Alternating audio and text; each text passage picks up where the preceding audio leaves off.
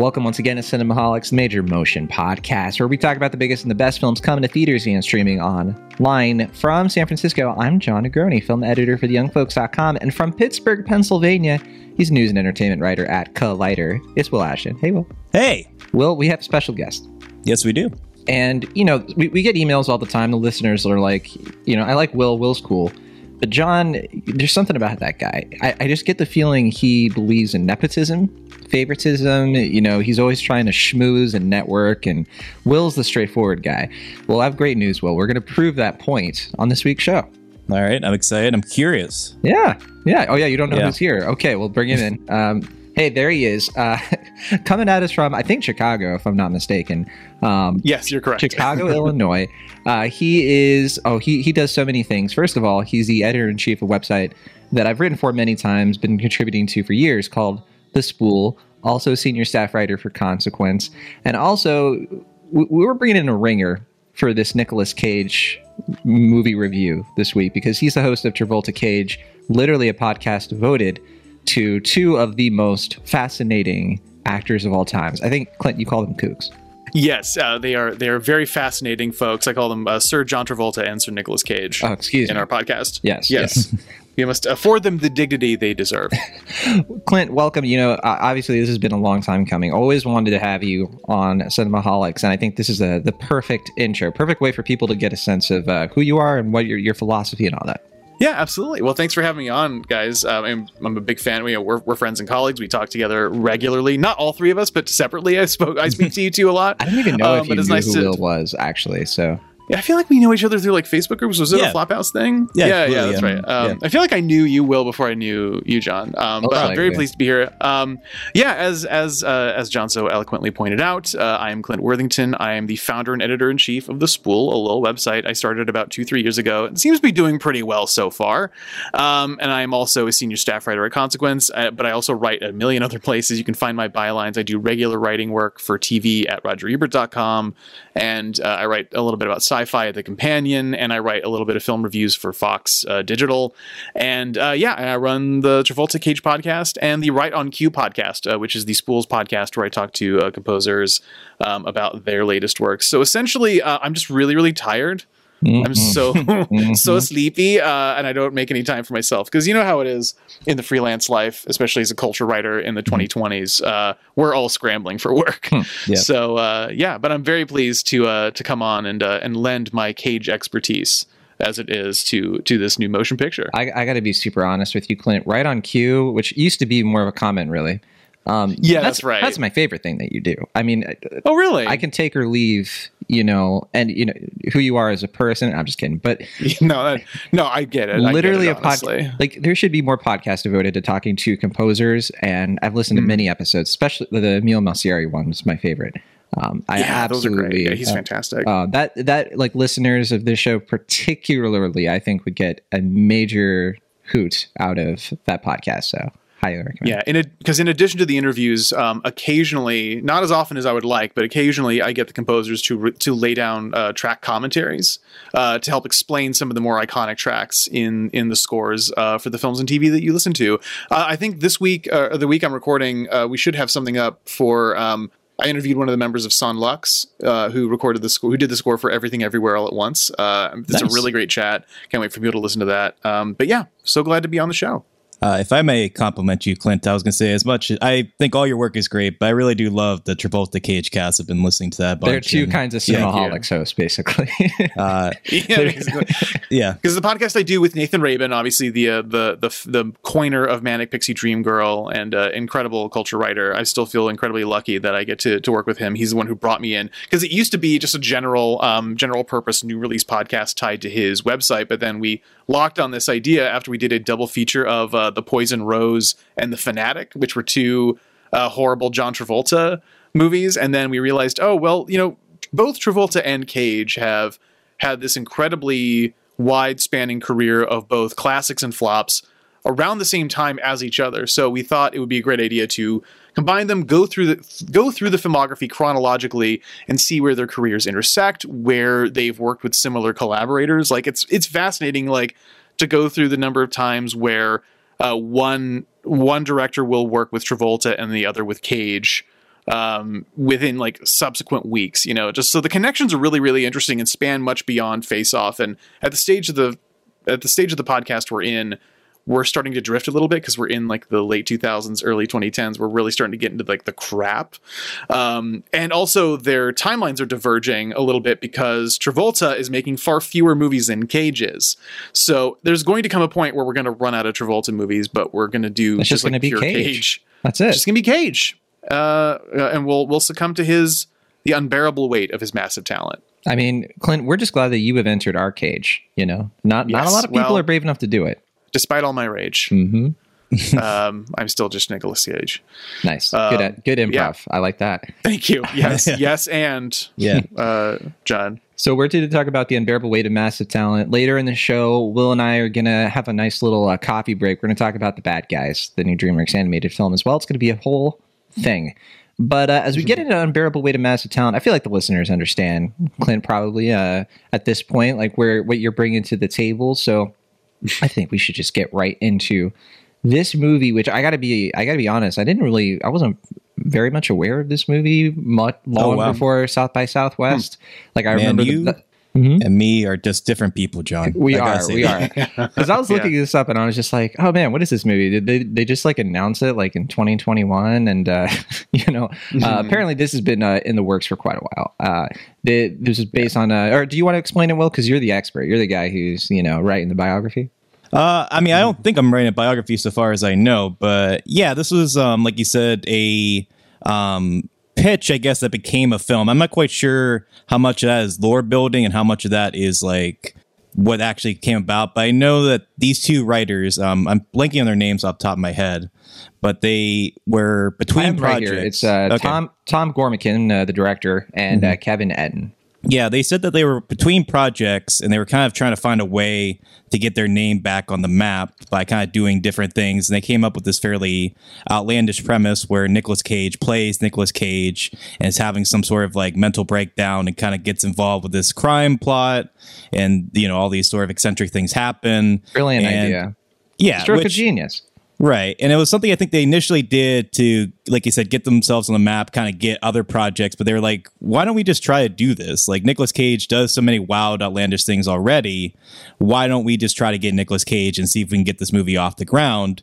And it seemed like they had trouble at first getting him to agree with it because it seemed like he was afraid that they were making fun of him or like trying to make fun of his career or his legacy. Yeah. And I know the director or the writers, I guess, they wrote a letter to him and they were like, look, this is coming from a place of love. We're not like like we're gonna have some fun with your career, poke fun at you a little bit, but this is not coming from a place of malice. Like we're just coming at this as sincere fans. We want to like make a movie that's a tribute to you and your career, while also making a really outlandish, goofy comedy, and that seemed to win him over. And yeah, that once that once he came involved, I think that's where everything came into place. And this became, I think, his first non-animated studio film in like at least half a decade, which is yeah. last wild. thing was Croods too, as this movie points out. Um, yeah, but no, he, yeah. Uh, yeah, Cage himself was like, yeah, I turned it down. Like I said no, like three or four times. Like they they kept trying and trying with him, but I think yeah, that letter is what put him over the top. Um, there you go, Clint. I was going to ask you because you know you're the you're the Nicolas Cage expert. What, how would you mm-hmm. describe like what what Cage is going through at this point in his career, like leading up to this movie? Obviously, Will and I have talked about a bunch of Nicolas Cage movies, but not all of them, right? Well, like we've talked about like Mandy Pig, like the highlights, but there have been all kinds of mm-hmm. Cage projects that have come and gone, and we haven't even paid attention to them. Yeah, it's he's in a really interesting point in his career right now where I mean, and again, he's been working for 40 years. Um, I highly recommend, you know, uh, Keith Phipps's book Age of Cage. That's a really really fantastic uh, you know, breakdown of this as well. But I mean, you know, as you know, Nick Cage has developed a reputation. I think in the course of our podcast, we nailed it down to Wicker Man. Wicker Man is kind of his battlefield Earth. If we're talking about the moment in Travolta Cage where like both of our our folks have finally like lost the star power they had in their youth. Uh, where Wicker Man came along, it was a uniquely bad movie, and also it came uh, it came out around the time of like internet meme culture and its rise, right? So Nick Cage suddenly became man and meme at the same time, and he never really shook that. And I think that's something that Unbearable Weight of Massive Talent is trying to lock into to maybe mixed results. We'll find out about that later. Um, but yeah, at this point in his career, he's it feels like he's on the upswing, uh, where he has languished in sort of VOD, you know, purgatory for a good long while, doing stuff like Rage and uh, you know, Dying of the Light and uh, Trespass and USS Indianapolis or whatever that movie about like the the the naval ship that like gets attacked by sh- sinks and everyone gets attacked by sharks or something. Yeah, we haven't gotten to that point in the podcast yet. Didn't but, um, um, Melvin Van Peebles direct that? Weirdly enough, or sorry, Mar- was it Mario? Mario, yeah, yeah. Sorry, it would have been great if Melvin Van Peebles directed it because it would be proof of life after death. Right. But um, I, am curious about that. We haven't reached that point in the podcast yet, but um, as you said, in recent years, I feel like he started to reclaim his his status as a as a great actor, as as the kind of thing that like, oh, it's okay to like Nicolas Cage now because he was kind of a punchline. Uh, I was never a huge proponent of that. I always felt like you know, even in his like bad stuff, like he's committed. He's a unique actor, um, and so with stuff like Mandy and especially Pig, which I feel like you know, it was like it, it's a it's weird to think about this movie coming out the year after people thought he had a really uh, solid shot at getting a Best Actor nomination uh, for a film. You know, where it, it it's so interesting to think of him as no longer necessarily being a joke, where like he is just in enough on the joke that we're not laughing at him. We feel like we're laughing with him. And yeah, it's just a very interesting point in his career right now where he's on the upswing, but it's not quite, there's still a jokiness to our collective response to Cage. And I think that's what this movie's speaking to. Yeah, I was I was so happy when he got that like awards attention for Pig from Critics' Choice and a few other places last mm-hmm. year. I was like, heck yeah, like obviously I think deserves it. And that's coming at a time where he also came out with like two other movies that year. One I saw, one I didn't. Uh, Willy's Wonderland and Prisoners of the Ghostland. Which Will you like Prisoners yeah. of the Ghostland more than I did, right? I yeah, I thought Prisoners of Ghostland was pretty good. I think it was a movie where I enjoyed the aesthetics of it more than the overall feature, mm-hmm. but mm-hmm. I, I thought it was a pretty good time. I know you weren't crazy about it, and I wasn't particularly fond of Willy's Wonderland, but it's not one I hated either, to be fair. For sure. Okay, yeah. I, I was mixed on. I, I kind of like Prisoners of the Ghostland. That almost feels like that's Cage leaning into the meme even more than right. Unbearable Weight of Massive Talent. I would agree. Where Unbearable Weight of Massive Talent is much more like sort of introspective and like, you know, am I a movie star? Am I an actor? Like, how seriously should I take myself? And Prisoners of the Ghostland feels like red meat thrown at like the folks who buy sequined pillows with Nicolas Cage's face on it, um, and also working with a, a crazy uh, Japanese director who turns out not to be the best person we've learned in recent weeks. Um, and then Willy's Wonderland, I, I, did admittedly loathe, even though I respected Nicolas Cage for taking a gig where he didn't have to learn any lines. um, but yeah, so that's sort of where I'm at. I think right now he's existing on that spectrum where he's able to do the high art stuff that like we film critics are celebrating him for, and also the dreck that the internet associates him with. That's partly yeah what this movie's about. You know, it's he's just like yeah I'm mm-hmm. working. Mm. You know, he he doesn't mm-hmm. fully treat it as like some kind of like I'm doing acting for the sake of art. You know, I think nothing that pretentious. Mm-hmm. It's a little bit more of like yeah I can I can turn out these awesome roles, but you know I also I, I need the paycheck. He ran out of money. Uh, what was it like a decade ago or something like that? And that's when a lot of this stuff yeah. was like picking up, and he had to pay his debts. And this movie right. gets into that stuff. And and that kind of mm-hmm. leads into like the whole like lore of him because it's like he went mm-hmm. bankrupt mm-hmm. like buying pyramids and stuff like that kind of adds to the whole like mm-hmm. otherworldliness of him where he's like this guy who's like yeah I don't, people like like to believe he's like like self serious it has like this weird acting style what was it called like nouveau sous nouveau shamanic nouveau which shamanic, they make mention yeah. of in the right. film yeah which I enjoy I, I like that people uh, uh he, he, seems to be like aware it's kind of silly but I also like that he has his own method and it's just like yeah it's my mm-hmm. thing like that's just what I do um, but yeah, I, I, would agree. Yeah, he's just uh, he's a one of a kind performer. But um, yeah, whether this movie fully taps into that, that's the discussion, I guess. He's uh, he's not a hmm. method actor. He's a method person. I'm going to say that. yeah, a little bit. And that is something that I kind of appreciated about the best parts of, of Unbearable Weight of Massive Talent is that it did feel like Cage openly reckoning to the public with the idea that he is kind of kooky and out there and he has these very specific ideas about art and like is his intensity is his sort of esoteric tastes too much for people? Because it is you know we should i guess we should meant to sort of like at least the setup and you know cage playing a version of himself um, that is a little bit over the hill. David gordon green won't even give him work at this point um, but he also takes himself incredibly seriously. But it's more about it's less about his legacy as an actor and more about what he perceives his family it's life more to about be like. being the gosh darn best dad he can be. Well, right. The greatest role you can have is being a great dad. That's the lesson of the film. Yeah, that's that's that's, that's, what Will texted me immediately after watching the movie. He couldn't wait. You know, that was his big line, the big thing.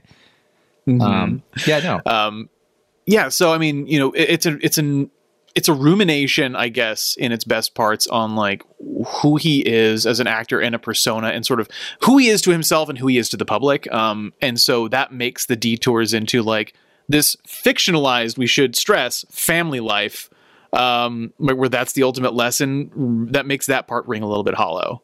Well, I was to say because uh, you know, in the setup for this movie, I don't think it's a hard movie to set up because no because that's what you're saying like everything you're saying is absolutely what's happening underneath the the, the subtext or not the subtext it's happening underneath the text it's the subtext words mm-hmm. but um you know the, the basic idea is that like i think will you kind of touched on it earlier Nicolas Cage over the hill actor can't get work but you know he gets paid like a million dollars to go to some dude's birthday this dude is played by Pedro Pascal and he gets roped up in this whole kind of like crime thriller plot where you know Pedro Pascal is up in some like unsavory business in Spain. And all the while, he and this guy uh, named Javi they start to become like really, really close friends. They start to sort of like bond over movies, even though one of them is like a dangerous criminal and the other is a dangerous nicholas Cage.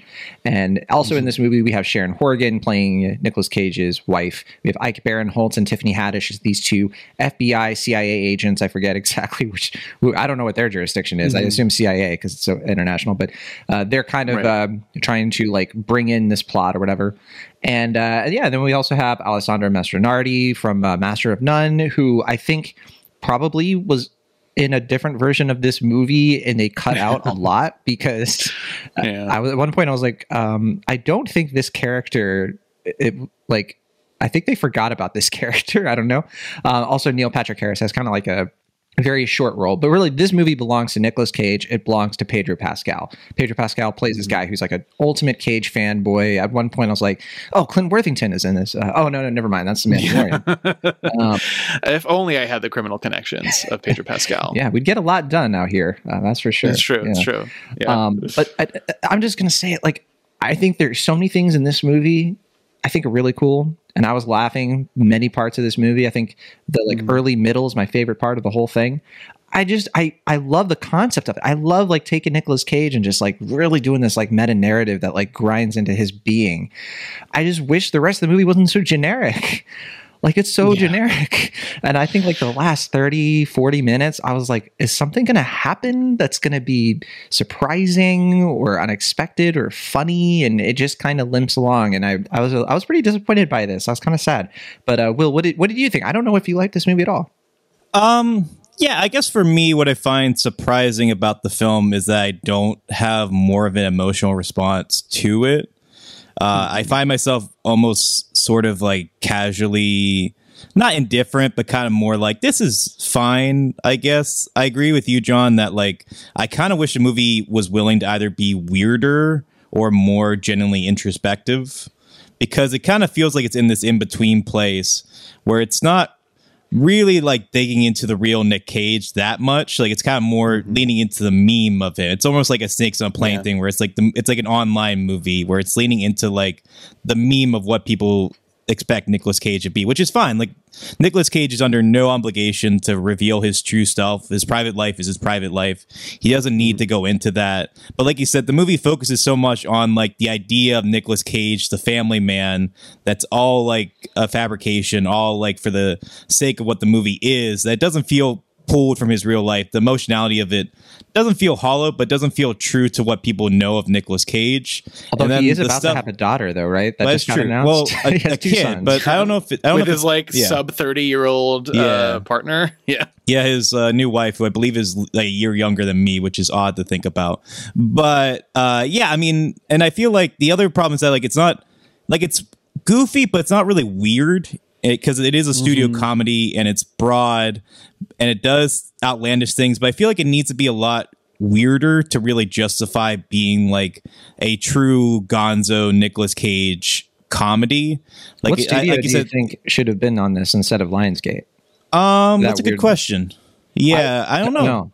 Neon? neon, neon, neon, yeah, neon would probably be the one. Yeah, because yeah. I just, yeah, I just feel like Lionsgate's just kind of trying to appeal to like uh, you described it off the air, John, as like kind of like a Family Guy, Seth MacFarlane sort sort of thing, and I don't. It's just yeah. a Family Guy episode. That's my whole review of it. I don't know if I agree with like that comparison, but I agree with that spirit of the comment where it's just like it is like kind of just like you know like that like reference reference thing where as opposed to like actually really digging into like the joke or if they are going to do stuff like there's like a nice like absurd thing with guarding Tess but it's like why don't you dig more into that go into like the like weird kind of nicks and corners of Nicolas Cage's and the Wilder career. Heart thing yeah. too. They kind of they kind of leave that be for a while, and I thought that was um, interesting. Well, the Nicky Cage thing with like Vampire's yeah. Kiss and Wild at Heart. Yeah, that's probably my favorite yeah. stuff outside of the Pedro Pascal stuff. And I agree with you. Pedro Pascal, he seems to be having the most fun and most aware of what this movie is. Even maybe even more so. Nicolas and their Cage. chemistry is good. Like yeah. like just watching them as scene partners is definitely the most interesting yeah. part. I watched them I, watch yeah. Paddington for two hours. Honestly, sure, absolutely. And that's another thing. There's an extended Paddington two joke that, among other things, feels like okay, that one is pointed straight at film Twitter where it's like because no one cares about Paddington 2 outside of film Twitter, and they should, but mm-hmm. you know, it, it's funny like that is one for like, oh, here's the for the 50 people on Twitter who like won't shut up yeah. about, about Paddington 2. Um, yeah. And going back to a point you made earlier, um, I think that is the fundamental problem with this movie is that it is it it's it sort of styles itself as a deep examination of Cage's persona, but over 40 years, it really comes to the conclusion that 90s action movie Cage is the ultimate Cage. Uh, the one that the most people know. The movie begins with people watching a clip from Con Air. It's the Cage that um, he wants to be at one point.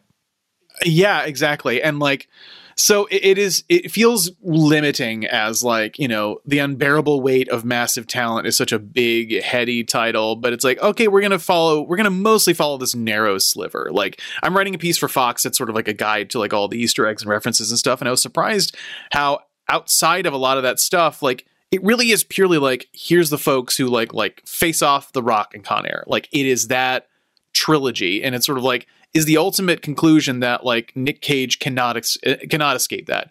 Like going after Pig, like one of the reasons I think Pig was so successful is that it turned on its head the idea that like Action Cage would instead turn in this downbeat, solemn, really layered character performance where like the most action happens is him getting the the you know the crap beat out of him uh, by a by a chef. And then like halfway through like that's sort of like okay we're done with that. We're doing something more you know meditative. Um but yeah, yeah. like the the unbearable weight of massive talent just feels like okay well nick cage is gonna be like okay people know me for face off. I'll wield the golden guns. That's fine. If that's what the people want i'll give it to them. Yeah I definitely yeah. I, I have a quick question for you, Clint. I mean, how do you even keep up with the Easter eggs? I felt like I was watching this and I there were t- I felt like there were tons of stuff that was going over my head. Uh, maybe because I'm not as fresh on his filmography, but like was it, was it true that there were a lot, or or I, maybe was I just thinking there was when there weren't? I mean, I wasn't I wasn't keeping track of like subtleties of like a lot of specific line readings. I mean, obviously there's a not the bees reference, but um, I re- it really does feel like a lot of the Easter eggs are signposted. Like a lot of it are just in the form of dialogue, like characters talking around him. Like there's an extended bit when Tiffany Haddish and Ike Barinholtz are watching him get off the plane, and they're like, "Is this the guy we're going to follow?" And it's like that's the actor Nicolas Cage. I love that Ike Barinholtz says that that's the actor Nicolas Cage, not just Nicolas Cage, like because as if he needs to give give the extra context to us, the audience, as to who Nicolas Cage is. You can just say Nicolas Cage, it's fine. But there's an extended beat about like where they know each other, where they know uh, the person from, where it's like Ike Barinholtz is the 90s action Cage fan, where he knows him from Face Off and Con Air. Tiffany Haddish knows him from like Croods 2 because she's a mom probably, and uh, and Moonstruck.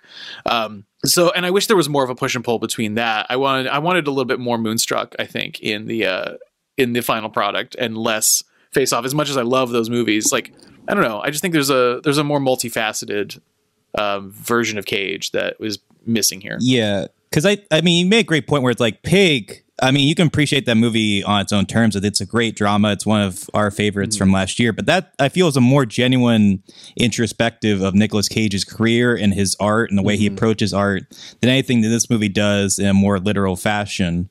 And I feel like, in a weird way, like we're almost kind of past this for Nicolas Cage. Like I feel like yeah. he's, um, yeah, like like I, I, this is a movie that should have come out five, six years Yeah. ago. This should have come out pre Mandy. This Yeah, this yeah. is a movie that's saying Nicolas Cage is back, baby. Mhm. He's not a joke anymore. But like for a good lot of us, like he was, he hasn't been a joke for a long time. I guess Mm. So not this to feels mainstream like- audiences. Yeah, like gilding the lily. You know, I don't know. This is also one of the first press screenings I went to that I had in a long time that had a general audience. Oh, really? And it was like also a stark reminder of like, oh, I haven't been in a theater with like general audiences in a while. People will leave the theater after the climax, all right, yeah, yeah. Where it's like, okay, well the movie's over. like there's denouement, but like oh gosh, people leave. I and I, I experienced that a lot. There are people who for whom the movie ends as soon as the action is I done. mean, at Sundance, And it's like, okay, well they won, we get it. We're gonna leave. Maybe they want to beat the parking. Who knows? But Okay, Um, I mean, I do that at Um, football games, so I can't say anything. Yeah, that's fair. That's fair. that there's yeah. not like a story being told Mhm. uh, at a football game necessarily. Um, oh, hard disagree, Clint. It's the oh, story. fine. of well, in America. the same way the narrative stories. Yeah, you know what I mean. um, Um, yeah. Yeah. I was going to ask you Uh, that. Uh, I, I was thinking about this, especially with your podcast. Like, would this have been better if they really leaned into the face-off thing and just had John Travolta play Nick Cage? Because I feel like John Travolta is weirdly like more on the outs at this point than Nicolas Cage. He's had genuine tragedy, and I wonder if that would have made Mm-hmm. this more surreal and maybe a little bit more profound in a weird way. That just me Maybe kind of if they- Yeah, maybe if they made i- if Javi was instead, um, you know, a, a white uh, crime lord and had Travolta play him, right? and then we could have had Or- a face-off reunion. yeah, or Cage played Pedro Pascal's character and Travolta played Cage, and then Or Now you Javi is a big face-off fan specifically, and he invites both of them. See, Right, yeah, and that'd they imagine, reunite. Yeah. I imagine this is how the writers arrived where they were at. They were talking exactly like this. They're like, well, Yeah. Yeah, probably. yeah, exactly. Well, exactly. We're just spitballing. And well, and I I remember reading that like if if Cage wasn't going to work out, they were gonna like they had other ideas for like big like they were gonna like let's just get Daniel Day Lewis to play Nicolas was Cage. that true though, or was that like a joke they said for an interview? I wasn't 100 percent I sure. never. I know thought the that was a joke, but I, I'm sure it's a joke. But I mean, I can dream. I definitely, Um, I, I definitely though like there is a bit of a disconnect between like it sounds like all three of us are a little down on it. Like it doesn't sound like any of us hate it or anything like that. but, like, yeah, it, it's fine. a little bit of a letdown of a movie, I think, at least for me. But I, I'm seeing a Mm-hmm. lot of praise for this. I'm seeing, you know, and we're going to play the Rotten Tomatoes game, obviously, but. I, you know, I go on my letterboxd and people are like, heck yeah, this movie's great. I'm seeing four stars, four and a half, five. Like, I don't know. It, it, why are why are we on the outs on this or on the outside? I think it's in? because we're watching it outside of the uh, very rarefied atmosphere of a film South by? festival. Yeah. Um, I'm yeah, seeing it South from both- Air. Like, clicks.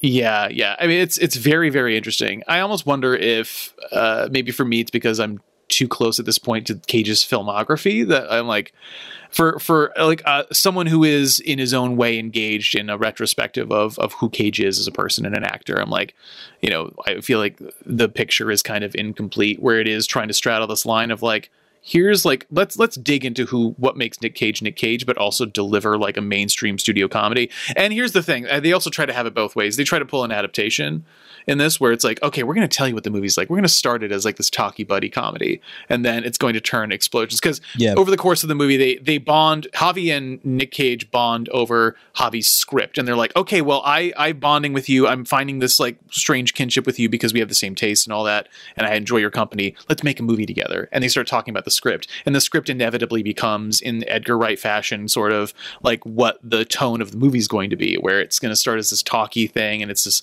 um, at first it's this buddy comedy, then it's this sort of tense spy thriller thing, and then it's going to turn into a, a, balls to the wall action movie with shootouts and car chases. Um, and there's an extent to which that's clever, and there's an extent to which you're just telling us what's going to happen, and Yeah. you're telling you're you're pre-signing for us that the movie's going to going to disappoint you. Um, so get ready. And um, I think it, it maybe it would have been different. I think if the uh, if the action was executed a little better, Mhm. like you know, if it wasn't just like, oh, it's going to turn to one of those mediocre Nick Cage movies, like great, hooray! I'm glad I signed up for this. Um, when where it feels like him sort of giving in to what people expect of him as opposed to uh, overcoming it. Like it feels like him making peace with the meme Mhm. in a way that feels at once liberatory and also sad. Yeah, I mean, the way I described it on Letterboxd was like this feels like a movie that Charlie Kaufman pitched, but then like Donald Kaufman wrote the script. Like I know it's kind of the joke of adaptation, but like this feels like Charlie Kaufman had like a mental breakdown, right? And then Donald Kaufman just decided to write like most of, of the thing. And it just feels like, yeah, there's like a much cleverer, more meta, more deeper film here. And it just kind of settles for being the broader, goofier, more conventional film in the process. And it's just like, it's not bad for what that is. It just feels like you you set up a promise or something a lot meatier, and it's like you gave mm-hmm. me a concept that's like a steak, and you gave me like a Big Mac, and the Big Mac's fine. I'll eat that, but I want the steak instead. yeah, please give me the steak. Yeah.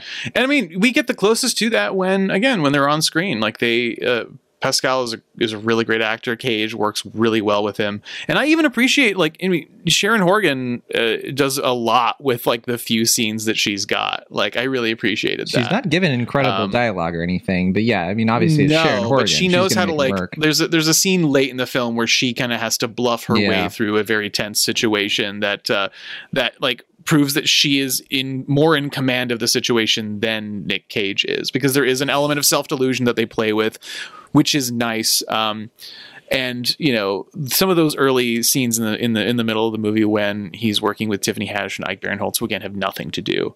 Um, you know, like those are kind of fun. There's a slapsticky se- sequence involving Cage accidentally drugging himself.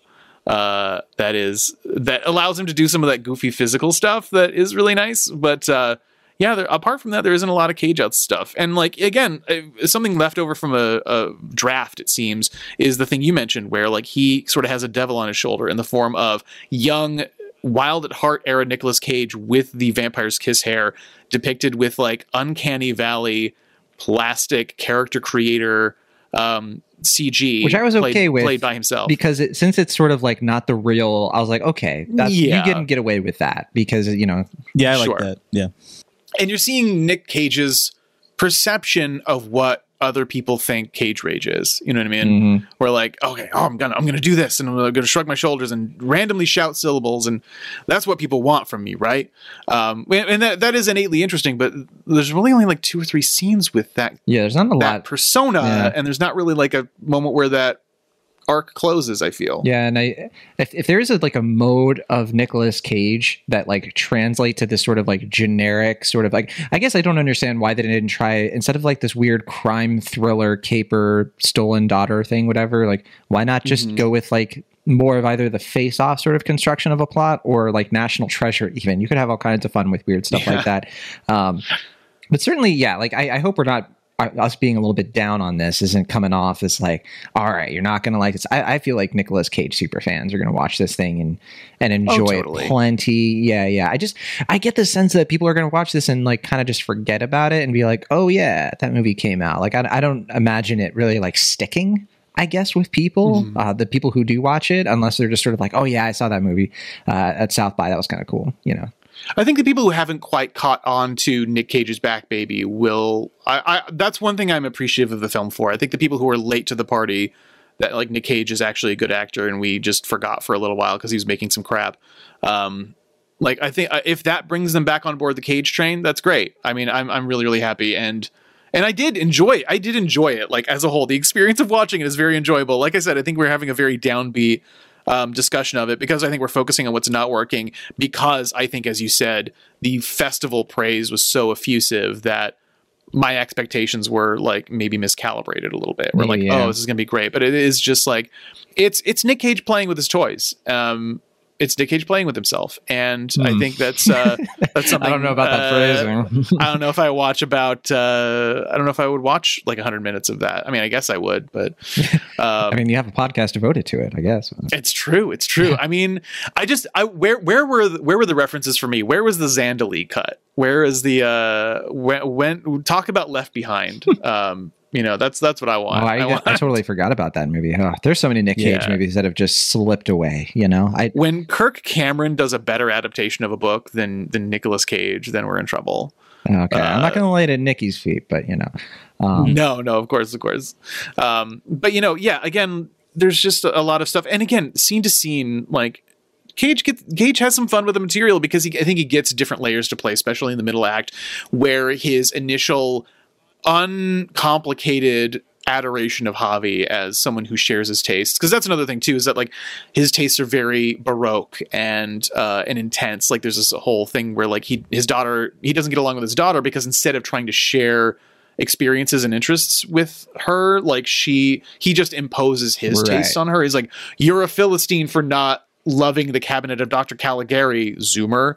And, um, you know, I guess he, you know, that's part of that nouveau shamanic thing where he like takes his art really seriously and he wants to talk film. He wants, it feels like he's, every conversation with him feels like he's on one of those Criterion Channel adventures and movie going interviews, uh, where he's just like talking to some programmer about like, oh yeah, and John Ford and, you know, that kind of stuff. And, I think it, it does. The movie does a good job in the early stretch of showing the limitations of what happens when you talk to regular people like that. And I think we've we as film fans have also had that experience too when we're talking to people who aren't as as into movies as us.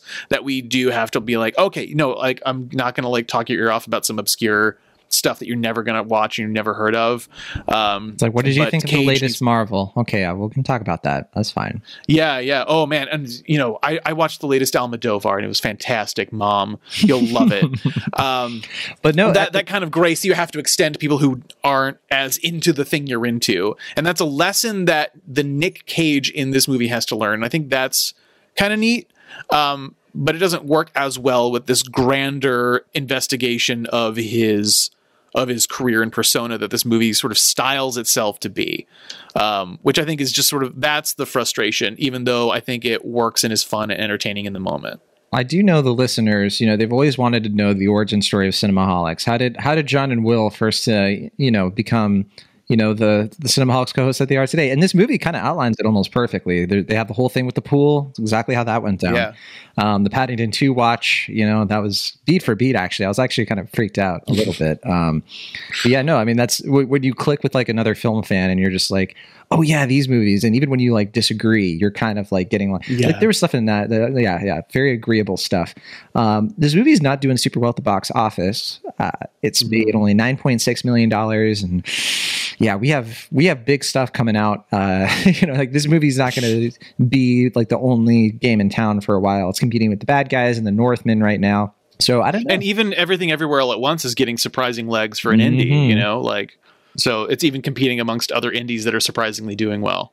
Right, right. And so I don't know how this is going to do ultimately, like, uh, especially like once we have like Doctor Strange coming up in the next two weeks, oh, yeah. and then the summer box office is going to explode. But yeah, do you, do you think mm-hmm. this is going to be a flop or, you know? I think a lot of, like, a lot of um, underappreciated Cage movies, it's going to find its audience, like, once it hits streaming. Um, and once people are actually able to because i think again like this isn't even like laid at cage's feet. I mean in a more stable theatrical environment this might have some legs who knows? But i also wonder if you know we mentioned snakes on a plane earlier and i feel like snakes on mm. a plane uh, was another victim of that kind of like what happens when you let the internet tell you what to do thing and you're not a superhero movie. Um, you know, this is a movie made for Nick Cage fans on the internet, and uh, I don't know if it's the most approachable for people. It's it's it's it's you know directed entirely at a very specific niche. You have to be fan. You have to be a fan, whether casual or diehard, of a very specific actor who is mostly talked about in meme format. And you probably have to. So you're not going to get a lot of like. Too. Yeah, and I mean, you have to you have to be plugged in to a certain extent. So I don't think you're going to get Joe Schmo who wants to bring his kids to the movie theater. Although there was a child at my screening of Unbearable Weight of Massive Talent. Um, but you know, it's it's it's tough to figure out like what it, whether there's an audience big enough to sustain a theatrical release for this, um, which is a bummer. But I think that might be the reality of things. All right. Before we move on, we finish things out the Rotten Tomatoes game. Will, did you have any last thoughts to add? Anything you think we missed? Uh, I think Clint really nailed the head, uh, nailed it with this one. Uh, hit the nail on the head. is what I was trying to say. Yeah, yeah. There yeah. you go. That's the one. Um, yeah. I mean, I guess my only real other takeaway is just like I, it's easy to compare this to JCVD, which is another film about like an actor on the outs. Uh, in that case, John Claude Van Damme, who is kind of struggling with his self worth while caught up in this sort of like over the top uh, crime syndicate sort of thing. And I feel like that movie like I I watched that having little to no awareness of John Claude Van Damme, and I really got a lot out of it because I think it just really taps into some very deep, meaningful things. And John Claude Van Damme really surprises with a heartfelt and inspired performance. And I wonder if this movie is going to fail to really capture a lot of people's imagination because it might be limited by them not having that same familiarity that we have with Nicolas Cage's filmography. I really don't know. That's why I want to talk to someone who's seen this film and doesn't have that awareness of Nicolas Cage's filmography because I don't know how this movie plays. It might play fine, but well, it could it be like, like, when you yeah. watch somebody play a, a, board game in a movie, you don't know the rules of the board game, but like they're doing such a good job mm-hmm. making it look exciting that you're like sure invested, right? Yeah, but I, I do think it is kind of caught in this middle frame where it's like it's appealing more towards normies than like the more kind of fanatical fans, which is fine because I think it's going for a broader audience, but it does feel like it is not really like it, it's in a weird in between place where I feel like it's not quite leaning into one thing or the other. And I think that's where my main issues go is that if it really kind of defined itself by being more one thing over the other, I think I'd be more or less receptive to it. And the fact that it is kind of just like in the middle is where I find myself, I guess, kind of limited in my either praise or criticism of the film. It's just kind of yeah. like like we were saying, it's kind of a middle tier film that feels a little too late, but it is broadly appealing. I think it's, you know, it's entertaining for what it is. I, I, think it has a lot of charm. Certainly, it's at its best when either Nick Cage is acting opposite himself or Pedro Pascal. Like you said, I think the middle segment is where this really comes alive. And I wanted more of that introspection with him and Nicky Cage. Uh, played mm-hmm. as credited by Nicholas Kim Coppola, which I thought was a fun little joke in the credits. Um, yeah. yeah. yeah, I mean, it's fine. I think it just it's just hard not to wonder what the better version, I guess, this film is ultimately. Yeah, I think it's a matter of timing. Like the, uh, the closest analogy I could think of is like imagine making a movie now um, whose goal is to convince audiences that Robert Pattinson isn't just the Twilight guy anymore. There are a good yeah. number of people for whom that is still true, and because it feels like every time Robert Pattinson is in a new movie, it's like that Twilight guy. He's finally good for like a certain subset of people, but then for a lot of us, we're like, yeah, we know, we know Robert Pattinson's good. He's been good for years. Um, so it feels like yeah, sort of a timing thing where it's like, who is this convincing? And I know it's not me because I'm already convinced, I'm already bought in. Um, so there is an element of preaching to the choir here that I think maybe is my fundamental disconnect with it. As fun as it is to watch in the moment. Mm. Yeah. You don't need to sell me on Cage. I'm already sold on Cage. yeah, clearly. Um, yeah, yeah. I was, I was certainly. I, my head canon is. Uh, I was wondering after the movie. I was like, I could just see like you know John Travolta like walking into the AMC Burbank, you know, just being like, all right, you know, matinee showing, just by himself because he couldn't get anybody to come with him. Sitting in the audience, there's like four other people there. And he's just sitting there, just like kind of just ruminating on the film, rubbing his chin, walks out. And then somebody's mm-hmm. like, Oh, hey, John. You know, he's just like, Hey, how's it going? He's like, Oh, what, what did you think of that? And he's like, You know what? Well, it's all right. just like very you know, like heartbreak feels good in a place like that. Uh, let's play the Rotten Tomatoes game. Now, Clint, uh, Will and I have been doing this thing more recently, where we've been like, you know what, we we want to be more plugged in on the the pulse of the film critic community. You know, we we, we tend to be a little mm. disconnected. We tend to forget our roots. You know, uh, we play right. a little game where uh, Will hasn't seen the Rotten Tomato score uh, for this movie yet. I don't know if you well, have. Actually, I, I, I haven't have seen to. it lately. Wait, sorry, so Clint has not seen it. Will, you've seen it? Well, I saw on, I didn't directly go on to Rotten Tomatoes, but someone on Twitter, there I've seen a lot of people be like, you have to support original films, like you got to see a Northman and everything everywhere once, and this movie to like support original films and all that. And I saw someone posted the Rotten Tomatoes for this and Northman in that, so I didn't mm-hmm. try to, but on my timeline I did see someone post it. So it's we'll possible it could be different by now. So let's yeah. let's hope, let's pray. Yeah. Um, but uh, yeah, Clint, if you don't know what the score is, we're playing. A, it's basically a guessing game. I'm going to tell you how many reviews yeah. have been counted, and you're gonna you're gonna try to you know go for it. See if you can spot okay. it on right. So we have 197 reviews counted. We'll go with you first because you you know you Will has a little bit of help here. He has social media. You mm-hmm. called a lifeline. Um, 197 yeah. reviews. What what's your what's your guess for the tomato meter? Uh, I'm willing to guess. My my guess is based on the idea that it got probably like almost universal praise at uh, South by and is getting maybe slightly more measured um, reviews now that it's out in general release. I'm going to say 89. Okay, so 89 percent is Clint's guess. Will T. Ashton, what do you think? What, what I mean, you, you could just sort of guess. Like it could be different from when you saw it, or somebody could have posted the wrong one. You don't know. Um Well, when I saw it earlier, it was at 90%. I agree with Clint that I think it is uh, a little bit lower than that, but I'm going to go by Price's Right rules and go with 88. Will Ashton is spot on, 88%. Oh, wow. wow. Uh, all right. Will, you went by Price's Right rules, and you know what? That was the right thing to do. yeah, you was a gamble and it paid off. good move. Good yeah. move. Um, yeah, 88%. So yeah, it is dropping a little bit. I, I remember uh, seeing it at around 90% as well uh, before the mm. reviews really started to drop. And a lot of reviews have been counted. So uh, 197 is pretty high for uh, after just a weekend. All right, so audience score is next. We have 500 plus verified ratings. We'll start with you this time, Will. What do you think the audience score is? Um, I think it's going to be lower just because, like we said, I think audiences might be sold on like a film that's like a 90% and they're like, oh, it's pretty good, but I don't know if it's that. So I'm going to say 74%. percent mm-hmm. Okay. I'll still say high and say 75%. So Clint said 75. Will said 74. They're playing a dangerous All game. Price is right. It. Yeah, he did. yeah. He did. Uh, Clint, you win by default. It's 87%.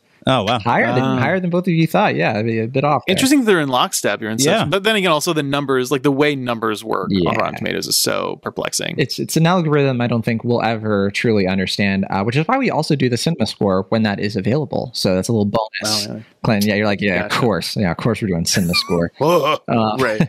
all right, Clint. We'll we'll let you guess this one uh, first. So cinema score, obviously high as uh, high as A plus, low as F. What do you think? I'm gonna say uh, I'm gonna say solid B. Mm-hmm. And then Will, what do you think? Um, yeah, I feel like it's either a B or a B plus. Since Clint said B, I'm gonna say B plus. Ah, he priced his rated it again. It's B plus. Dang, man, I, that was just me because uh, I was thinking rigged. B. I was thinking B, but I was like, I don't want to say the same thing that Clint said. So, oh wow, stop the steal. Um, oh man, and then we have one last Clint. Yeah, we're gonna keep you here for a while. Sorry. Sure. Uh, one last, right. and that's the uh, this is my favorite, the Letterboxd average because these are our people. Mm. You know, Letterboxd, yeah. America's favorite website. Um, mm-hmm. We have twenty seven thousand views or like people have logged it on Letterboxd, which is pretty good. Yeah. Uh, usually when Will and I do this, it's like in the teens. Um, sometimes it's less than 10,000. So 27,000 is very good. Uh, okay. Mm. Average rating between zero and five stars. Uh, what do you think, Will? go with you first. Um, 3.3. Okay. Clint? I'll do 3.5. 3.7. Clint? Wow. I think you and Will are kind of are almost tied, right? Or, yeah, yeah, you're tied. Yeah, yeah. Oh, we don't have a tiebreaker, so we're just gonna say you both take home the prize. You both have unbelievable. We'll break talent. it in half like a wishbone. And, uh, yeah, you're yeah. one circle to one's cage. There. We'll bury each end of the prize at the opposite ends of the earth, so people have to go on a mighty quest to bring the pieces together. Yes, now that's a treasure that I would find national. Um, okay, yes.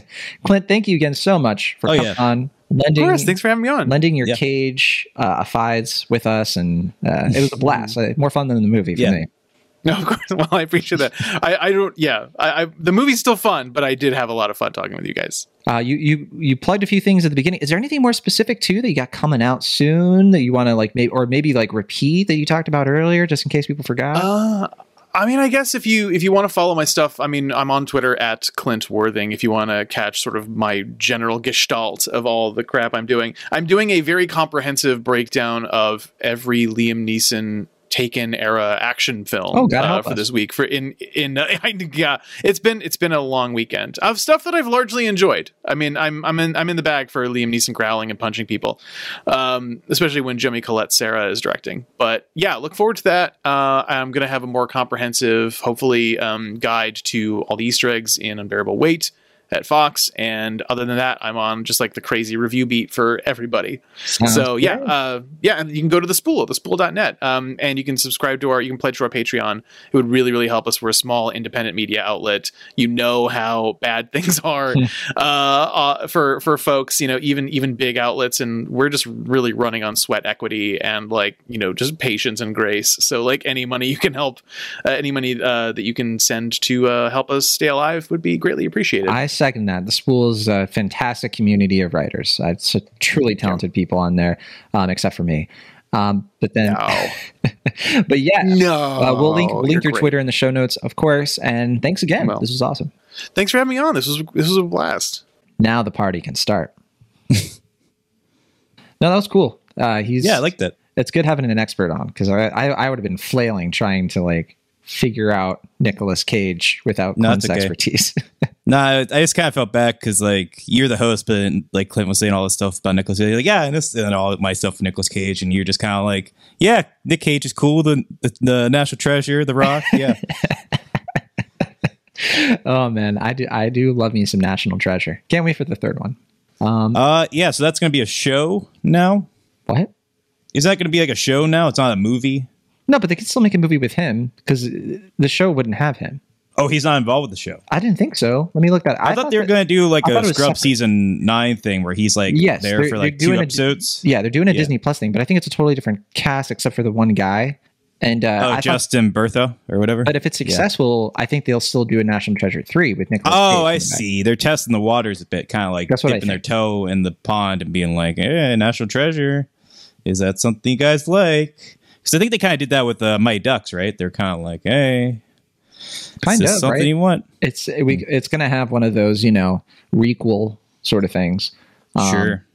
Yeah. They have like twelve scripts, right, for this third National Treasure. They can just take one of them and well, they were, they'd been working on it since like 2008. So, um, and they were yeah, like, "Oh I mean, yeah, we're gonna take our time and everything." And then I think like 2018, they, that was when they were really like, "Okay, like we think we have something," but then I, I think especially like once COVID hit, they were like because they they had like mm-hmm. the gears in motion then they were like okay okay never mind and then like, I, think Cage, I, I, think he said as recently as this year he was like oh yeah i haven't even seen a script for this I think I wrote about this at Cinema Blend a year or two ago. If I recall, I forgot correctly. you used to write there. Yeah. Um, but yeah, I mean, I, I hope if they make a third one that they just um, what was the thing they set up in the second one, page uh, forty-seven or whatever. Uh, you remember that? Like at the end of National Treasure two, they have a big cliffhanger where it's like turn the page forty-seven or something oh yeah, it's like the big secret of the. I yeah. always assumed it wasn't a cliffhanger. It was something that we'll never know because it's like there's no way that it would be more interesting than our imagination. Uh, I thought that was supposed to be like a cliffhanger for the next film. I mean, maybe so. Like, I, I, I, I, mean, I remember watching it and not really caring or thinking there would be a third one because I was like, oh, I think this is it. I think this is all they need. Um, but then, of course, I grew up and I was like, I was wrong. We need more. Let's talk about the bad guys. You know, now that now that Clint's gone, boom, it's time to talk about something he would never understand. He would never understand bad guys. He's too much of a goody two shoes. You know, pays his taxes, is nice to people, good citizen. Sure. Forget that. Recycles, for, I, I, assume. What? I said recycles, I assume. Yeah, yeah. What a nerd. Um, no, but it's time for us to get on our, uh, you know, our bad side. Time to howl a little bit. So DreamWorks is back. You know, we had. When was the last time we had like a big budget original DreamWorks animated movie in theaters. Like we've gotten like the Netflix stuff, right?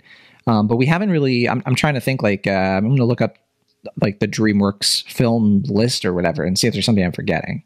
Yeah, I mean, because I know there was a couple, there were a couple. Oh, that was a sequel. Uh, well, that was a sequel, right? Yeah. yeah. Uh, I mean, there were a couple sequels that came out during the pandemic, like Boss Baby Two, uh, Trolls 2, mm-hmm. Croods 2, as we mentioned in uh, our conversation That's on right. the unbearable weight of massive talent. Trolls World Tour, that was one of the first like uh, PVODs that they tried to do during COVID. Yeah.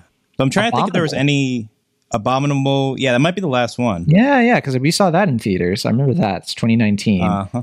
Yeah. Um, and then before I mean, that, we had yeah. How to Train Your Dragon. Before that, we had Captain Underpants. So yeah, Captain Underpants I feel is the last one I remember really falling for, and everything else since has been like. Yeah, I do think you fell for it. Yeah. Yeah. Oh, I you mean it in like a positive way.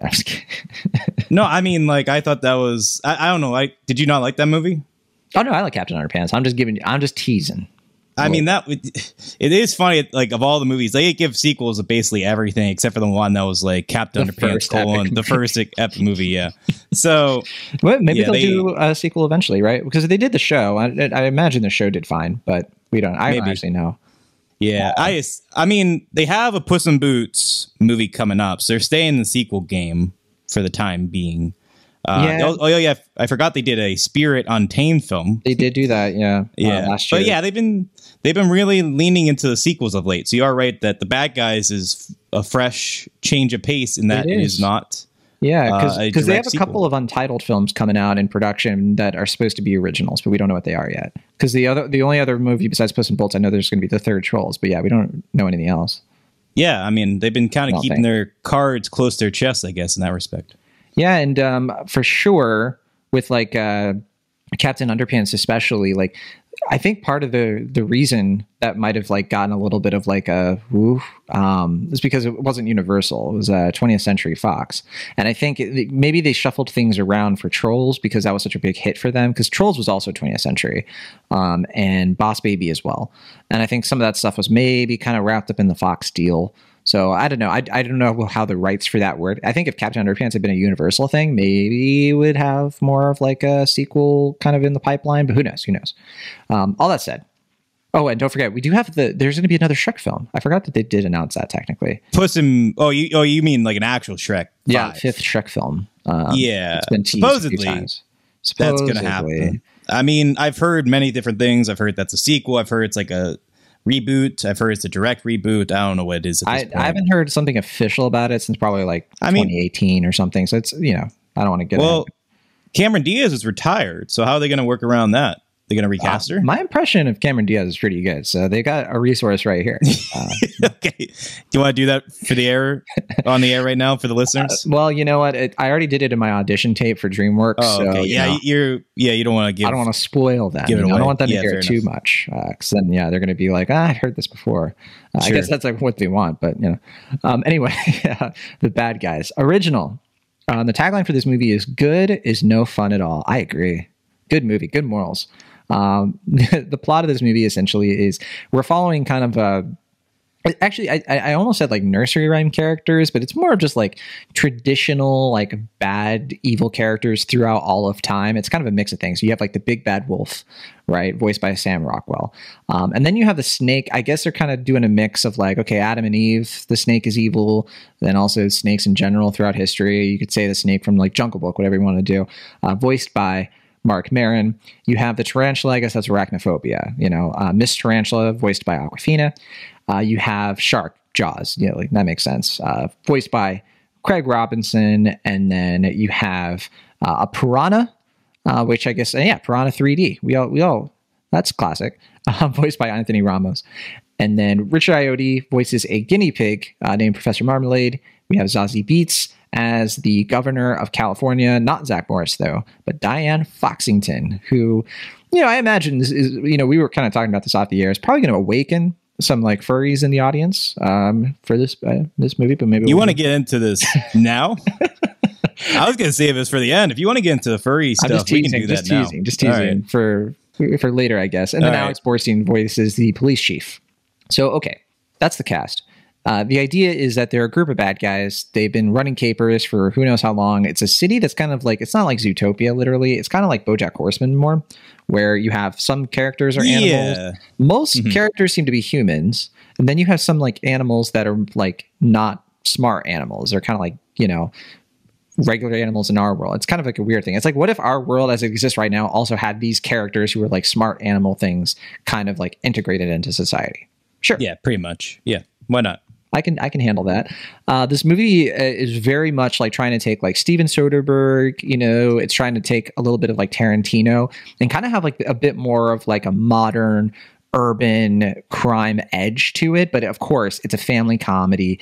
Uh, it's very like fun for kids brilliantly animated uh, especially like in a very original way. Like they're doing something very different. Like i don't think this type of cell shading we've seen a lot of this like mix of like 2d and 3d but in a way that doesn't feel like a cheap video game it definitely feels to, at least to me like this world yeah. is just like kind of different I was wondering about that because there is a trailer, at least when I saw it, there was a trailer for the new Puss in Boots movie.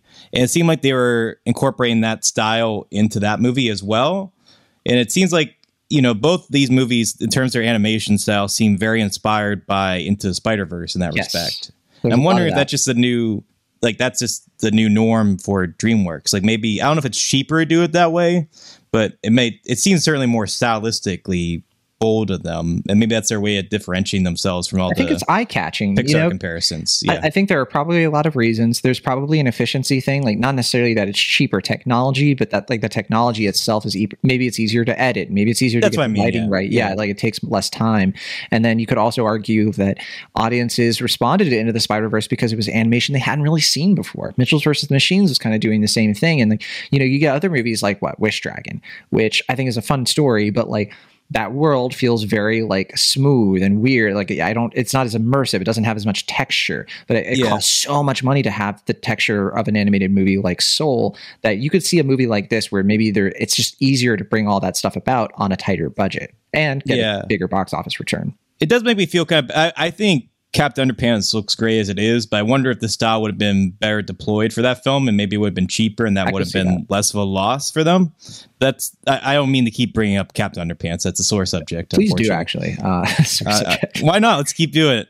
Um, yeah this movie is doing super well um, because as we mentioned it, it's a low budget. It costs less than like a typical like first ip illumination movie. Like usually illumination makes their movies for like 90 million to 100 million. This movie reportedly costs between 69 and 80 million. It's already soared past that worldwide.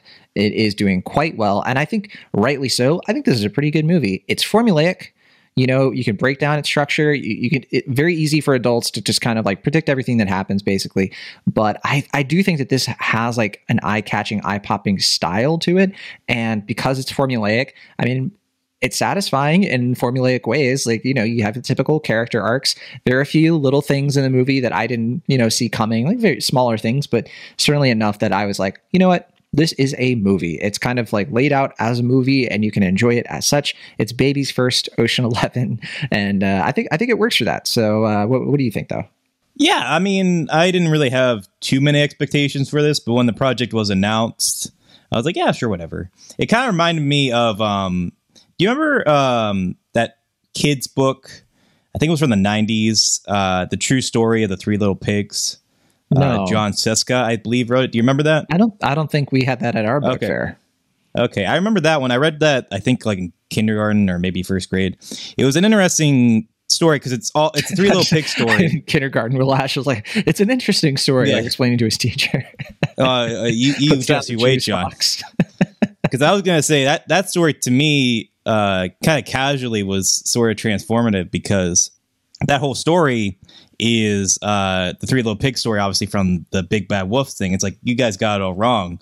You know, uh, this is all fake news. This is the real story of what happened from his perspective. And it's like, oh wow, like I, in my kid brain, I was like, you can tell a story from a different perspective and it's the same story but it's told in a whole new way.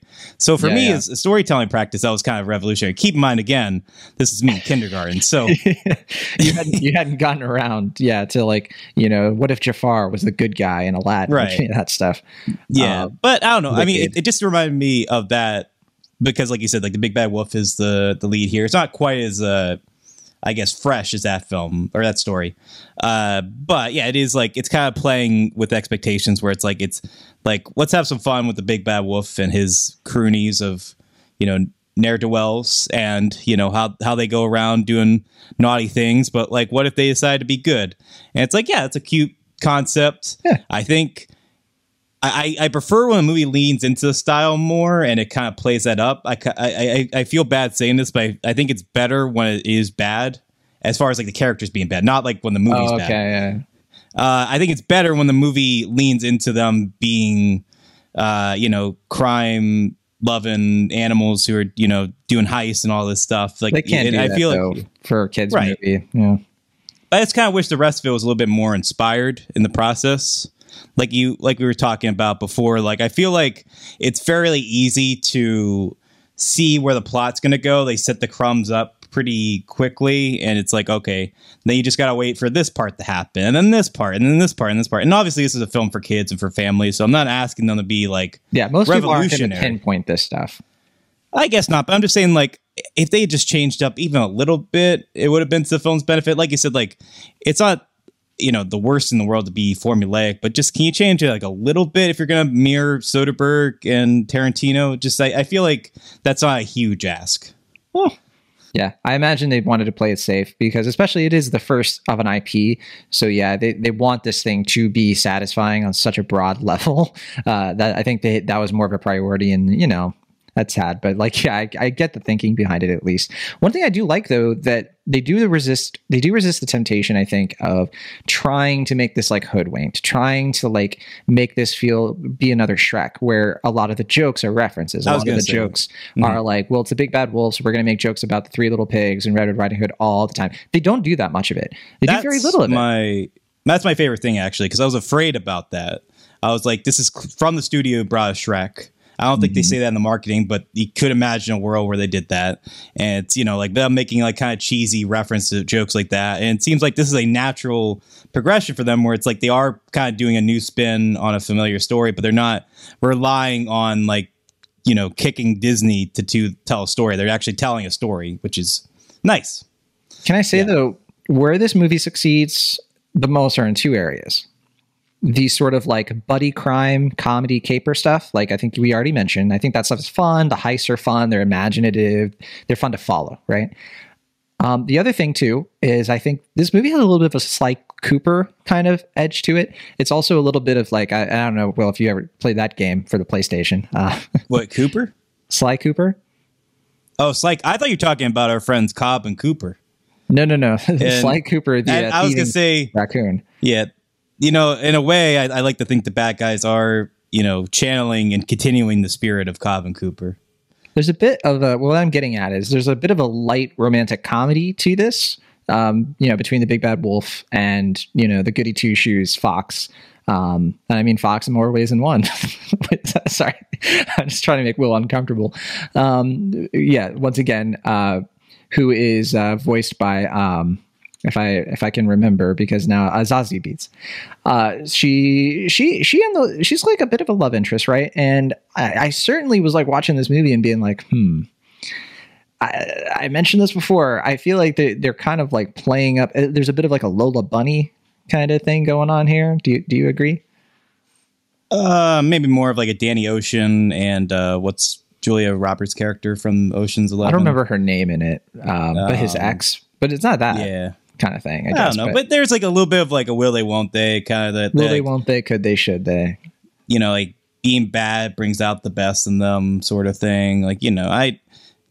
You know they don't they have a history but not a direct history all that I don't know I, I it's not a direct parallel but I feel like that's it's more so than the Lola Bunny thing that you're referring to. Here here's here's the weak the weak link of the cast for me, and I hate to say this because I've liked plenty of her work before, but Awkwafina and the the I think it's not really the voice performance. It's just the tarantula character. I thought was like the least like interesting of the of the core group. Uh, I didn't think she got. I don't know. She didn't get a lot of jokes. She didn't really like have uh, much impact on the plot. I, I, guess the piranha didn't either, but the piranha was such like obvious comic relief, and then the snake and the shark kind of have their own sort of like mini plot, right? But where did the tarantula really come in? I I don't know. She's the the hacker. They, yeah, she has a. Okay. I mean, I think she has a clear uh, role in the team, but I agree she is not as personality driven. But they can't all be eccentric. You know, you got to have someone who's level headed to get these you know these things happening. I guess so. I, I guess I just you know wanted it to. Oh, and since yeah. we were talking about book fairs before, this is also I forgot to mention based on a book series. Um, maybe it was the book series, Will, that you read in, in kindergarten. I don't know. Um, well, which is it? Uh, it literally is called The Bad Guys. Um, okay. That it, it's based on, uh, it's like a scholastic book series. Um, I forget who it's by though. And I haven't read those books. I imagine this like only borrows a bit from them. I, yeah, I, um, haven't gotten to that one on my Goodreads reading list yet. There you go. yeah. Uh, this is also the directorial debut of Pierre Perifel, who is a DreamWorks mainstay. He's been working with the studio for a long time. Um, he worked on, I think, as early as like Curious George. Like it's been uh, quite an adventure. He was uh, the supervising animator on Rise of the Guardians, one of their best movies, I think. And I, I think he worked on uh, Shrek Forever After. So there's a bit of a Shrek connection there, at least. But uh, yeah, no, this is his directorial debut, and I think I think he did a pretty decent job. The screenplay is by Ethan Cohen, not to be uh, confused with Ethan Coen, which I always do whenever I see his name in the credits. I'm just like, ha yeah. Uh, but of course, this is the uh, the writer of like Men in Black Three, right? And uh, one of the best films of the last decade, Holmes and Watson. Sure. I'm just kidding. I do. I actually I do think Tropic mm-hmm. Thunder genuinely good movie. Oh uh, yeah, no, probably probably his best one. But um, I know people like Idiocracy. I I think Idiocracy is kind of a yep. problematic territory for me. But yeah, that's a uh, conversation like, for another day. I like that movie fine. Uh, I think there's stuff in it. Certainly, a, any R-rated 2006 comedy is going to have stuff that doesn't age as well. By I think it's more of a Mike Judge thing too. I don't know if I want to lay it at his feet, but yeah. Uh, well, we can discuss that later, I suppose. Yeah. Um, yeah. I would like to see a day, especially now that the Coen brothers are no longer together. If Joel Cohen, uh, spelled C O H E N, the screenwriter from Toy Story and Garfield the movie, would team up with Ethan Coen, the without the H and Ethan, uh, and and make a Coen brother film with the you know the two of them together. I, I think they're, they're that's just that. money on the table yeah, yeah, money on the table is right there. Wish Dragon uh, Yeah, exactly. Yeah, it has to be something like totally random. Um, uh, I don't have too much else to say about this movie. I mean, there's not much else about it that I think is like I think I think it has a really good score um like i think it makes the world feel alive. It kind of it's daniel pemberton. What are you going to do? He's obviously very good. Um and I, we've said it a bunch of times. I just think the look and feel of this movie is unique and uh, certainly a fun one to watch on the big screen. I can see why people are like yeah i want to watch this. I mean it has that same sort of appeal something like the secret life of pets where the concept is very easy to get very quickly. It's not based on something you've seen before but that's actually a plus in its favor. You know you're not feeling like oh i'm going to watch like the fourth minions movie. No no you're going to watch this new movie that's like looks like it will be as satisfying as some of those movies were the first time I saw them. So, uh, yeah, good time. And uh, Sam Rockwell, very good vocal performance. I, I yeah, no, I was gonna say yeah, he carries the movie I'm, in a lot of ways. Mm-hmm. Yeah, I mean, I think him and Richard Ayoade give the best voice performances in the film, but I think Ooh, everyone I agree with that. I don't like Richard Ayoade's voice in general for animated movies because it I I get this like James Corden kind of like uh, it's Richard Ayoade. I don't uh, I, I, don't know that I, I, this is a hang up I had with Soul as well because he voiced the hippie dude. But the difference is that Rich Ayoade can tell a joke and he's funny. I yeah, I don't remember laughing now, so maybe maybe I didn't get the joke. I mean, I'm, I'm I'm not talking just about this movie. I mean, in general, I think Richard Ayoade. Is oh, oh I was going to say the movie. I, you know, I agree with you. Yes, uh, in real life, Richard Ayoade is a treasure, so. and he's great with dry delivery and all that. So, um, yeah, I guess we'll have to disagree there. I think Zazie Beetz was also you know good. I think the voice cast in general is good here. Craig Robbins, Craig Robinson, yeah, uh, was fun. I think the the shark is actually the only character I think that really made me like laugh out loud because there's a running gag with oh, him yeah. where he's like a master. It's a it's a little mini master disguise movie happening here. I'm, yeah, I'm gonna bring up all of the the movies we've covered on uh, and Ogre to Ogre in this review. I've already talked about Shrek and Garfield, now Master Disguise, but um, yeah, I mean, there's a running gag where he's like a masterful uh, disguise, uh, master disguise, and like you know, like he just like is able to fool people. And there's a, there's a joke I don't want to spoil it involving a uh, uh, involving a baseball that I think yeah. it, it, genuinely made me laugh out loud. I thought that was such a good gag. Um, I, I wish the movie was like that funny throughout because I don't think the most of this movie I don't think is very funny. I think it's pretty clever, but it's not really like super funny outside of that stuff.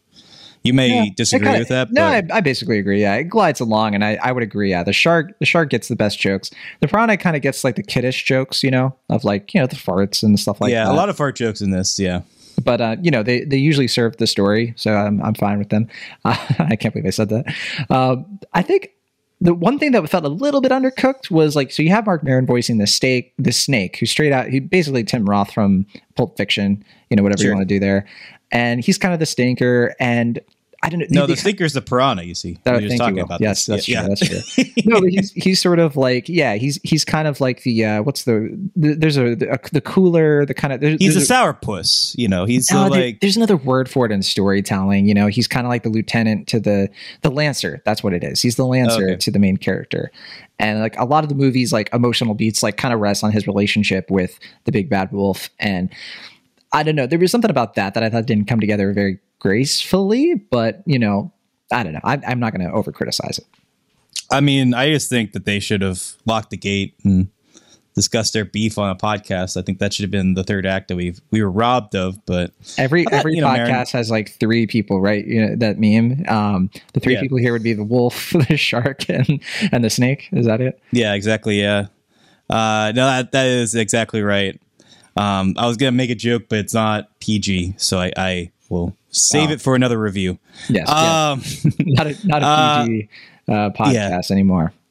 Yeah, but I mean, it's also a PG film. I don't want to. I don't want to bring crude language into this. We can save our, you know, you clearly want to get into the furry thing, and I guess that will uh, soil well, this review later. speaking of clean, I mean, this is a clean hundred minutes, hour forty in and out. It moves pretty well. It's a pretty breezy film. That's part of the for. I think that's why the formulaic aspect of it didn't bother me as much because it at least it made for an efficiently told story. So yeah, I, I think it's just missing that oomph though. You know, like yeah. it has like all the elements that should work. Like it it's not like Pixar moment. It doesn't have the like, oh my gosh, you know, like make you reconsider what you just watched.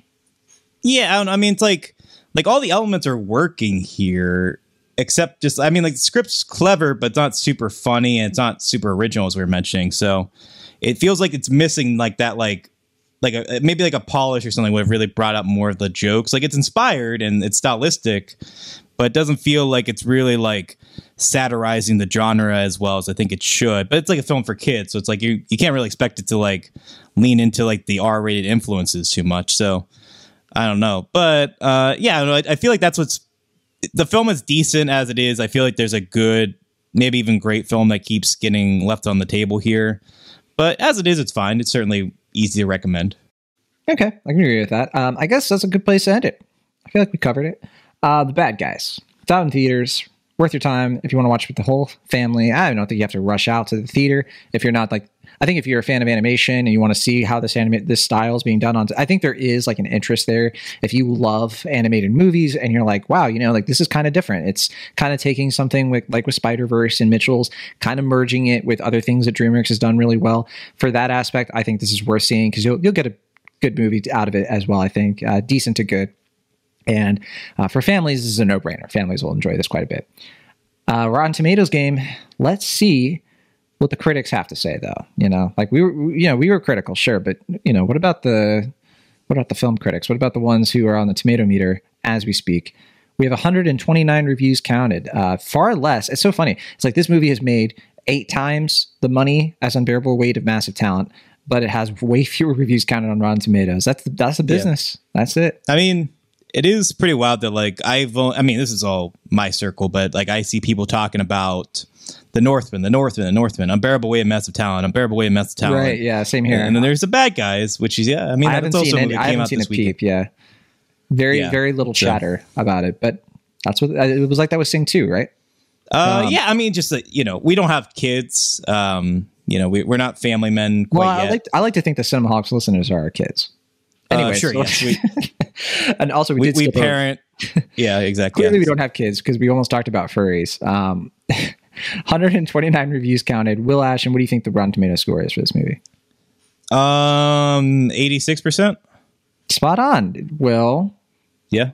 Did you cheat? I didn't look at this score. I oh. don't know this one. Like I said, well done. I, I mean, unless like I like saw in passing and don't remember, but I don't think I saw this one. I trust you and believe you 100 million percent. Uh, 86% spot on. Well done.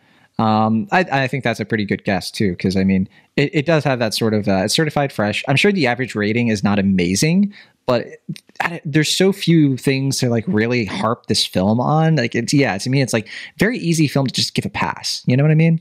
Uh, it's got a lot of good things working for it. Okay, audience score. We have a thousand plus verified ratings. What about that? Um, eighty-four percent, ninety-three percent. So okay. higher than the critic rating. I'm surprised you thought it would be lower than the critic rating. I don't know. I just I I wasn't sure if this would be in the 90s or not. that's what held me back. I was going to say 89, mm. but I wasn't sure. Interesting, interesting. I was kind of gliding through the rotten reviews. I don't really see any mutuals on here, like friends of the show. So, you know, just some anyone people... we can call out. Yeah, yeah, yeah, right. Yeah, I'm just saying, like New York Times, uh, a couple of like big outlets were like, "Nah, this ain't this ain't it." Um, nah, actually, this ain't it. Yeah. Slant Magazine, which you write for uh, pretty frequently, uh, gave sure. it a rotten score. So, um, I don't know if you know Derek Smith, but okay. I do not. Uh, let's go to sure he's Letterboxd. Uh, or no, CinemaScore. I almost skipped to CinemaScore. Okay, Blashin. A plus to F. What do you think?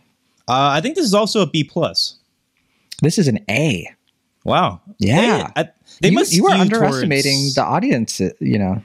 Yeah, I mean, but you know, they gave an A to uh Sing 2, so I guess they just really enjoy wholesome think- family kids films. I think animated movies have pretty decent track records on this stuff because that's the thing. It's like even the parents aren't going to in front of their kids, you know, in Vegas. You know, it's just like they gambled and they lost. You know what I mean? It's just like no, they're going to be like, yeah, I kept my kid distracted for an hour and forty minutes. I'm in, yeah, yeah, a. Um, While they're calling their bookie and trying to figure out how they can make that forty-two thousand that they lost. There you go. Yeah. Yeah. Uh, okay, we have a Letterboxd average. Uh, wow. Okay, so just just to repeat, when we did unbearable weight, we had twenty one thousand people had logged it. On Letterboxd, this is nine point one thousand. Okay. So yeah, that just just tells you we're giving you a range. That's for sure. Well, Um, I mean, South by all the eight, Southwest. you know, it, all the four to twelve year olds are keyed into this film. I don't think are on Letterboxd quite yet. So, Well put. Well put. Um, okay, and then uh, what do you think the average rating is? um, three point two. It is a three point five. So All you, right, yeah, you I'm- guess a little bit I'm lower on everything except the Yeah. critics were. I don't know why. Yeah, I guess I just I, I'm just lowballing this movie for some reason. you just you don't believe in the bad guys. You don't think they could really be any good. I'm just like, yeah, I, I feel like my fellow man is just like, surely these guys are they're bad. We can't we can't hold can't them be- up to the highest standards. yeah, yeah, they're bad. We the can't invite crime into our you know social lives. So next week on the show, we actually don't have a lot of movies coming out. Um, I think the Oh, only yeah. movie coming out next week that I have seen or will see is Memory, the new Liam Mm-hmm. Neeson film directed by Martin Campbell. I already saw it, um, but we we have a different plan for next week's show. Are we We're going to be to returning. I don't say Okay. what. I was gonna say, are we allowed to talk about this, or is this a surprise? Oh, we're allowed. There are no rules with Ashton, not on Cinema. Oh, boy. Um, no, we have a special guest coming on to the show. Uh, we won't reveal the special guest. We'll keep that a secret. But uh, we are, of course, coming back to one of one of our longtime segments, one of the OG segments, and that is the summer movie preview. Uh, we're next week going to be kind of going over the whole summer in terms of like what's coming out, what we're expecting, and it's going to be a little bit different. Like in the past, like summer movie preview episodes, we've done like okay, here are like three movies each on like which one do you are you looking forward to the most. We're actually doing a little bit different. We're going to give you more of like a hey, this is what the summer has in store. This is what we think is probably going to be big box office winner, um, and then maybe like by doing it that way, we'll kind of reconvene at the end of the summer and see how things netted out. We'll see, we'll see, but uh, I think it'll be a lot of fun. Yeah, I mean, when's the last time we did this? 2019. Summer movie preview. I, I will assume 2019, but I can actually look it up very quickly because that's, that's the thing. We used to do like winter movie preview, we used to do fall movie preview, and then I think we stopped doing everything but the summer movie preview because that was more of like a okay, you know, that's the one that's clearly like the big deal of the year. Um, and it's hard to do Oscar season previews. Um, yeah, I'm seeing summer preview 2019 is the last time we did a preview. Yeah. Yeah. Well, summer movie season. Oh no, wait, no, we did a fall movie. We did a fall preview of 2019. Maybe we did a winter preview. Sorry, hold on. Okay, but the last time we did a summer preview was uh, 2019. 2019. Yeah. Okay. Yeah, I was gonna say because yeah. I don't know if we did a winter one. We did. we did a winter movie yeah. preview 2019 to 2020. I just totally forgot. Wow. Sorry. yeah, I, I think it was just because of COVID that because like we didn't know when things are coming out if they were ever going to come out again. So it's like it made no sense to do a, a summer movie preview in 2020 would have been bleak. uh, and 2021 would have been a question mark as well. So it makes sense to bring it back in 2022. Yeah. And I remember the But, function of uh, those episodes is like there was always like a dead week. And we were just like, there's nothing really right. to Well, that's what I was gonna Yeah. say. Is that usually we we prioritize these because most movie like there's a movie that comes out that first week of May that's always going to make a killing there unless like it's like a huge bomb which is pretty rare for that first week it's usually a Marvel movie it does Well, we well had to push so it most even further earlier, right? Because the Avengers movies kept coming out like April, like the last week of Whatever. April. Yeah. but usually a studio doesn't want to put a big movie or a prominent film before the week before a Marvel movie. So that's why we have usually the freedom to discuss summer movie previews because they don't uh, squeeze anything in that time. So Exactly. Yeah. yeah. yeah, Yeah, because then yeah, this is the last week of April, and then we're going to be going right into the summer like with a bang. We're gonna it's going to start off with like Doctor Strange, and Netflix has like a Marmaduke movie coming out. It's going to be pretty intense. the uh-huh. The hit of the summer coming up. I guess I, I thought that already came out that Marmaduke movie. Yeah, yeah. I guess this is the uh, the unofficial. It's like the sequel that is just the name of it again. I think it's just an animated version of Marmaduke. It's not like no, Owen no. I, I, know. Yeah, oh. I'm not. I'm not talking about the Owen Wilson one. I thought there. I thought that movie had already come out, but I. I mean. I no, this know. one. This is the one. I think Pete Davidson does the voice of Marmaduke, so I'm sure that's right, going to yeah. be uh, terrible. Mm. Can't wait. All right. Did that come off like I hate Pete Davidson? I don't hate Pete just, Davidson. He's been through so much. Just let leave him alone. Yeah, I'd be friends with that guy. Um, I would probably well, I mean, date him. Let's be honest. Who wouldn't? Yeah, I was gonna say. I mean, it's only a matter of time before I'm dating him. I guess. yeah, right. At Everybody this rate, he's, yeah, yeah.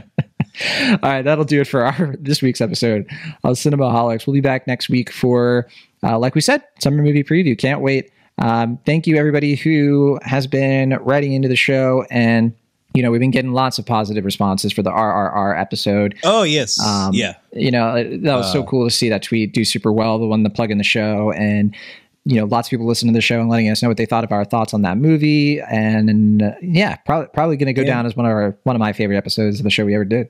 Wow. Yeah, I was gonna say. I mean, if you're a new listener after the episode, welcome. I hope you're enjoying the show, and uh, I hope you enjoy the back catalog too. If you're checking that out. Yeah, plenty plenty of stuff to see here. That's for sure. All right, from the Internet California, I am Jon Negroni. And from the Internet Pennsylvania, I'm Will Ashton. See you next time.